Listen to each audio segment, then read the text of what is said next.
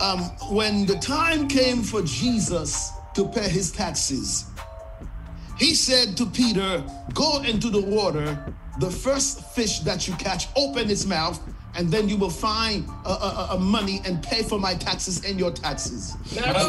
Notice this now Judas was the treasurer in the church. Yes. Yes. He was stealing money, but yet the ministry never run out of money. Amen. Amen. People have- are gonna steal from you, but you'll never run out of money. My Lord. My Amen. Amen. I am talking about unlimited wealth. Hallelujah. Don't let no one disqualify you or make you feel bad because of the blessings of God. Amen. Amen. The Bible says, "Make your boast unto uh, uh, uh, uh, unto, uh, unto the Lord, unto the Lord. Yes. Make your boast unto the Lord." Amen. You're supposed Amen. to boast about the wealth that God has given unto you. Amen.